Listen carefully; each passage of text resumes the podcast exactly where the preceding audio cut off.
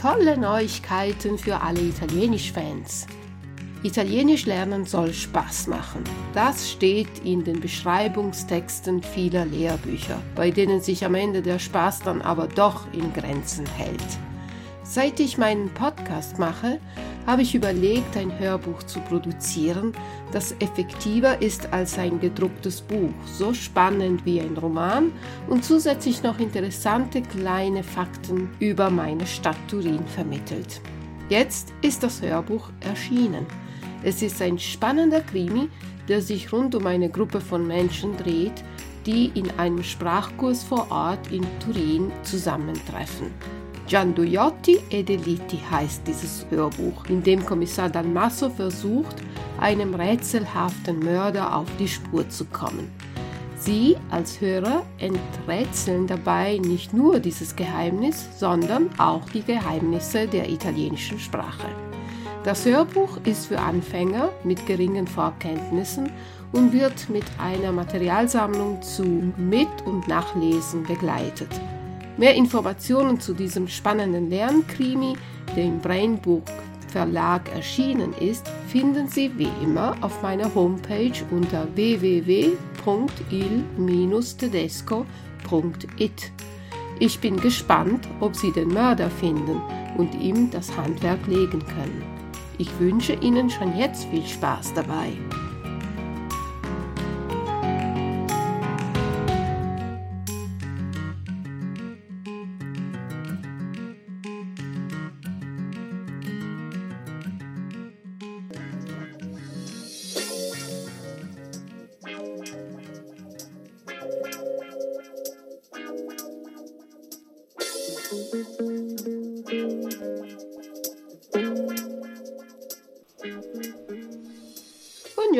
Cari amici amanti dell'italiano e benvenuti al podcast numero 98.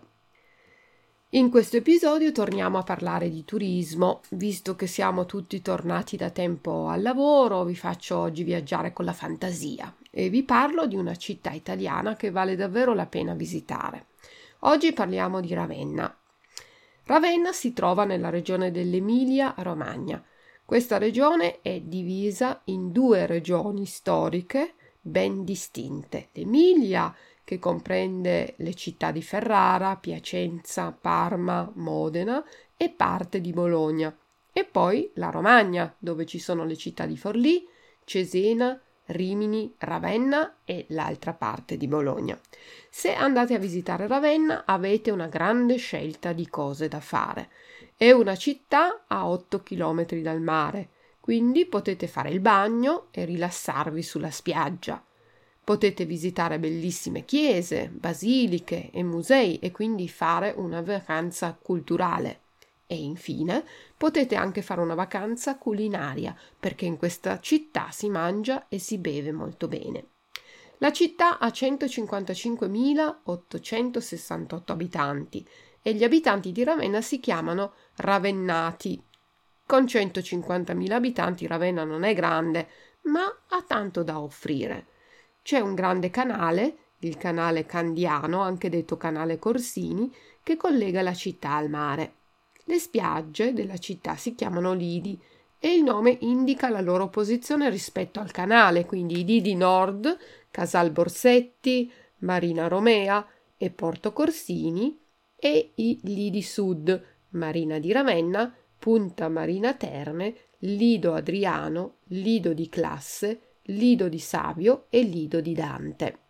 Nei lidi nord ci sono alcuni specchi d'acqua, come l'oasi del WWF di Punta Alberete, mentre a sud il paesaggio più importante è la pineta di Classe, citata anche da Dante nella Divina Commedia.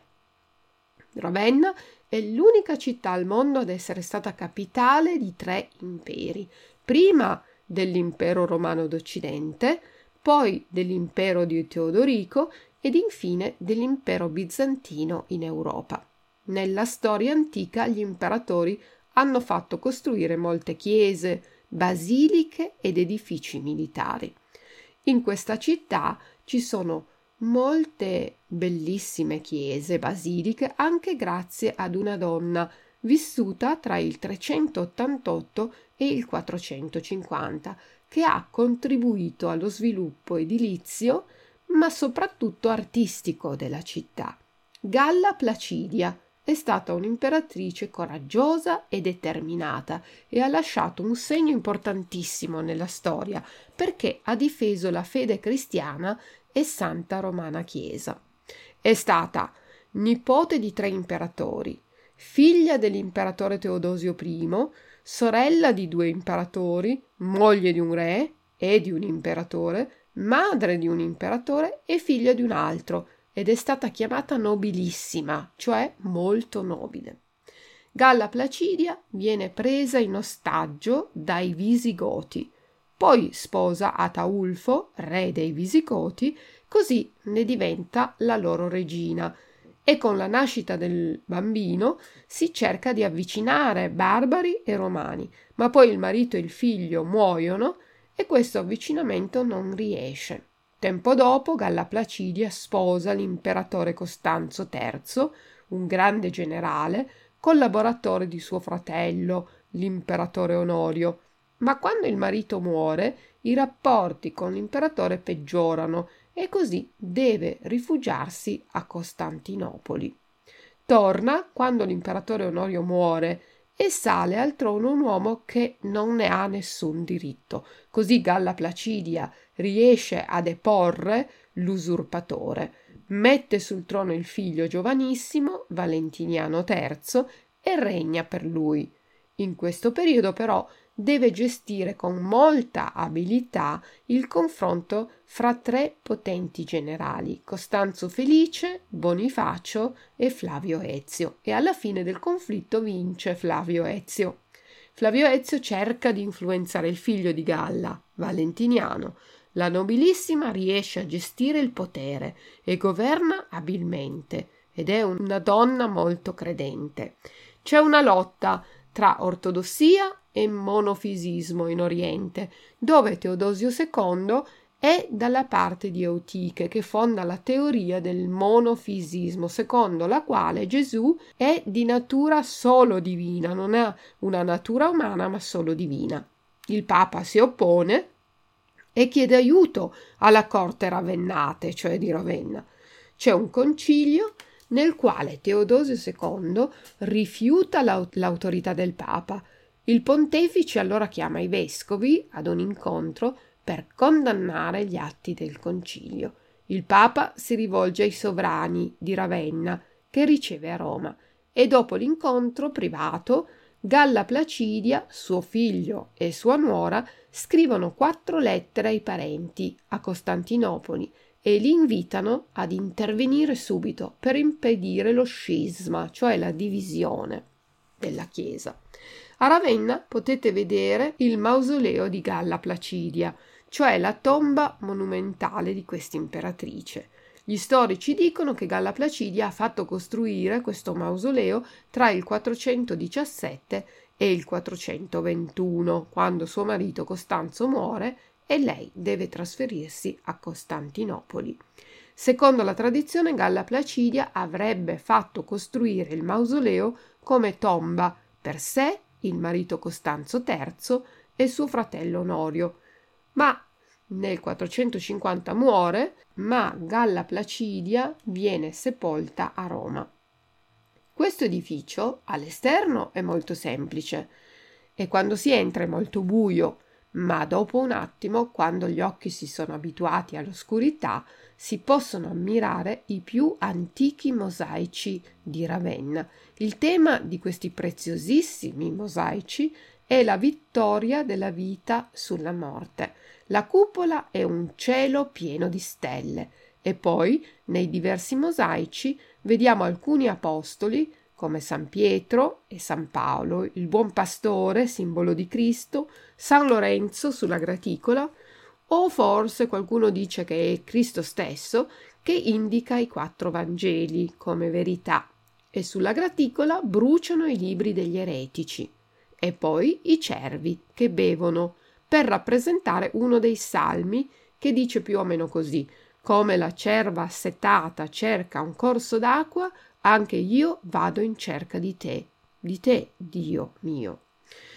Dopo i mosaici del museo di Galla Placidia andiamo adesso a vedere uno dei monumenti più importanti dell'epoca paleocristiana, cioè la Basilica di San Vitale. Come anche il mausoleo di Galla Placidia, anche la Basilica di San Vitale è nella lista dei monumenti patrimonio dell'umanità dell'UNESCO. Costruita tra il 532 e il 547 dal vescovo Ecclesio, e finita dal suo successore Massimiano, quando a Ravenna c'era già l'imperatore Giustiniano. La basilica ha la cupola, le torri e i portali in stile romano, l'abside, la costruzione in mattoni e i capitelli bizantini. Anche qui potete ammirare un trionfo di mosaici raffiguranti l'imperatore Giustiniano, sua moglie Teodora e il Cristo Pantocratore. Usciamo dalla Basilica di San Vitale e sempre nel centro della città andiamo a visitare la Basilica di Sant'Apollinare Nuovo. Anche questa chiesa è patrimonio dell'UNESCO. Anche qui ci lasciamo affascinare da meravigliosi mosaici. Nella navata centrale ci sono tre fasce. Quella centrale rappresenta la vita di Cristo, la fascia media illustra la vita di santi e profeti e in quella inferiore vediamo il palazzo di Teodorico, il re goto che ha fatto costruire l'edificio come luogo di culto ariano ed è poi stato consacrato con rito cattolico nell'epoca di Giustiniano, dopo la conquista della città da parte dell'impero bizantino. Dopo la visita alle chiese ci è venuta fame e quindi pensiamo di fare una pausa per mangiare qualcosa ma le cose da vedere a Ravenna sono tante e quindi non vogliamo perdere tanto tempo. Scegliamo di mangiare cibo da strada, street food. E in Romagna c'è prima di tutto la piadina. È una focaccia molto sottile, focaccia Fladenbrot, farcita con prosciutto cotto e formaggio squacquerone, un formaggio molle e spalmabile, oppure con salame e altri cibi. Possiamo sederci in un bar oppure in un giardino e mangiare tranquilli questo cibo tradizionale. Dopo esserci riposati un po', ripartiamo alla scoperta di Ravenna e andiamo a vedere la tomba di Teodorico. Questo mausoleo è a pianta decagonale, fatta da grandi blocchi di pietra, con una cupola monolitica, rifinita da dodici anse, con i nomi di otto apostoli e quattro evangelisti. Re Teodorico, re degli Ostrogoti e poi re del regno ostrogoto in Italia dal 493, nel 520 lo fa costruire come sua tomba. Ha un diametro di 10,76 metri, alto 3,09 metri e pesa 230 tonnellate. L'edificio si compone di due livelli e al livello superiore c'è una vasca in porfido in cui si pensa ci fosse il re. A questo punto ci spostiamo fuori dal centro. A 8 chilometri troviamo Sant'Apollinare in classe, il più grande esempio di basilica paleocristiana. E vabbè, che ve lo dico a fare, anche questa è patrimonio dell'umanità UNESCO. Costruita nel VI secolo, è dedicata al primo vescovo di Ravenna, Apollinare, un bellissimo mosaico rappresenta Sant'Apollinare in un prato verde, circondato da dodici pecore, simbolo del gregge cristiano, e sopra una grande croce gemmata, cioè piena di gemme preziose, su un cielo in cui brillano 99 stelle. A Ravenna si può anche vedere la tomba del più grande poeta e scrittore italiano, Dante Alighieri. Dante era di Firenze, ma è stato esiliato ed ha vissuto gli ultimi anni proprio a Ravenna. Il poeta si trova in un piccolo tempio di stile neoclassico vicino alla basilica di San Francesco. I francescani hanno conservato le ossa di Dante per diversi anni e si sono rifiutati di restituirle alla città di Firenze. Le hanno poi salvate anche dai bombardamenti della seconda guerra mondiale. È bello anche visitare la basilica i chiostri e la cripta che è allagata e dove nuotano alcuni pesci rossi, molto suggestiva, e naturalmente il museo dantesco. Se vi interessate alla storia di questo grande poeta italiano Dante Alighieri, trovate tutta la sua vita nel mio podcast numero 65. A questo punto però è ora di cena e allora andiamo al ristorante. Da provare sicuramente i primi piatti a base di pasta fresca, cioè pasta fatta in casa. In Romagna è tradizione la pasta fatta in casa, la pasta fatta con uova e farina. Ci sono i cappelletti, che sono come dei grandi tortellini ripieni di carne e formaggio da mangiare nel brodo caldo, oppure gli strozzapreti, un tipo di pasta simile ai maccheroni, ma fatta con farina e acqua e condita con sugo di carne. Il nome, strozzapreti, ha diverse spiegazioni. Una di queste è che la pasta era molto ricca e si mangiava nei giorni di festa nelle famiglie della borghesia. Visto che il formato di pasta era abbastanza grande e difficile da mangiare perfino per i preti che erano considerati dei gran mangiatori. Altri dicono che le mogli preparavano la pasta per offrirla al prete, mentre il loro marito doveva mangiare la minestra, e questo, mentre mangiava la minestra, augurava al prete di strozzarsi mentre la mangiava. Mangiava la pasta. Una versione più macabra, invece, deriva dalla forma della pasta che ricorda i lacci delle scarpe. I lacci venivano usati per strangolare i preti in epoca anticlericale. Ancora un'altra leggenda dice che le donne preparavano la pasta con farina e acqua senza uova perché il prete le aveva rubate tutte. Le donne allora, mentre preparavano la pasta, auguravano al prete di strozzarsi mentre mangiava le uova rubate. Altra pasta tipica sono i passatelli, fatti con uova, pane grattugiato, parmigiano e scorza di limone, mangiati in brodo e poi c'è un altro formato di pasta che si chiama maltagliati, anche qui pasta fresca, corta, tagliata irregolarmente, da qui il nome maltagliati. La visita alla città di Ravenna però non finisce qui. Ci sono ancora due battisteri che vi, consol- vi consiglio di vedere. Il primo è il battistero neoniano. Proprio accanto al Duomo, nel giardino, c'è il battistero neoniano o battistero degli ortodossi è la fonte battesimale meglio conservata al mondo e uno dei monumenti più antichi di Ravenna. È stato costruito tra il IV e il V secolo per volere del vescovo Orso. Prende il nome dal successore, il vescovo Neone, che decide in seguito di rifarne la copertura. Alziamo la testa e con il naso all'insù possiamo ammirare la cupola a mosaico. Qui vediamo un uomo dalla lunga barba bianca nell'atto del battesimo di fianco Cristo e San Giovanni ed è la rappresentazione o personificazione del fiume Giordano, con la testa sormontata da chele di gambero e una canna palustre che sorregge con la mano destra. Le decorazioni al di sotto invece raffigurano i dodici apostoli, su uno sfondo azzurro con vesti dorate e bianche, e hanno corone da offrire al Cristo. Vicino al battistero neoniano troviamo il battistero degli Ariani, costruito verso la fine del V secolo, durante il regno di Teodorico, nell'epoca in cui l'arianesimo era la religione ufficiale della corte. La cupola è rivestita di mosaici che mostrano il battesimo di Cristo e il corteo dei dodici apostoli.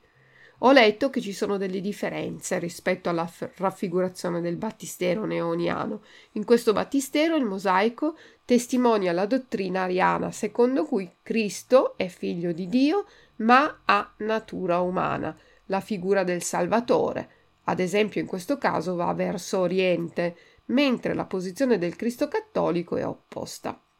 Cari amici, avete di nuovo fame? Questa vo- volta vi consiglio carne. La carne in Romagna è spesso grigliata come salsicce, pancetta e castrato. E per finire il pranzo un buon dolce. E qui potete provare la ciambella, brassadela in dialetto, il latte brûlé, simile al creme caramel, lo zabaglione, Gli scroccadenti, biscotti simili ai cantucci toscani, che come dice il nome, scroccadenti, sono molto duri e pericolosi per i denti, e i ravennini, cioè i cioccolatini con pinoli tostati. Dopo tanta cultura andiamo adesso a divertirci un po' in un parco dei divertimenti. Questo parco si chiama Mirabilandia e si può raggiungere da Ravenna con l'autobus numero 176 o con la linea 4 e poi il bus 176, oppure se siete in macchina in autostrada fino all'uscita Mirabilandia. Ci sono giostre per grandi e bambini, spettacoli, animazioni, ristoranti, negozi e potete passare un'intera giornata all'insegna del divertimento. Se non avete ancora provato i vini della Romagna, vi consiglio adesso di fare una pausa e di bere un buon bicchiere di Sangiovese. Altri vini tipici sono il Trebbiano, l'Albana, il Pagadebit e il Cagnina. Dopo aver mangiato e bevuto facciamo un ultimo giro turistico nel canale che collega la città al mare Adriatico. Partiamo dalla Darsena di Ravenna con una delle due motonavi e visitiamo il canal Corsini, e il porto turistico della città. Una guida ci spiega la storia del canale, il rapporto del mare con la città e nuovi progetti di riqualificazione della zona e del porto. Al ritorno viene servito un aperitivo a base di ugo o prosecco e bruschetta con olici marinate, il tutto per 14 euro. Se avete qualche giorno in più da passare a Ravenna, vi consiglio ancora il parco archeologico di classe, ed il Museo Classis, un museo archeologico che vi spiega la storia della città e di tutte le sue fasi, da quella etrusco-umbra, passando per l'antichità romana, alla fase gotica, bizantina e poi l'alto medioevo. L'antico porto, un sito archeologico a cielo aperto, dove potete vedere la storia di uno dei porti più importanti del mondo romano. E adesso alcune leggende o credenze popolari di questa città.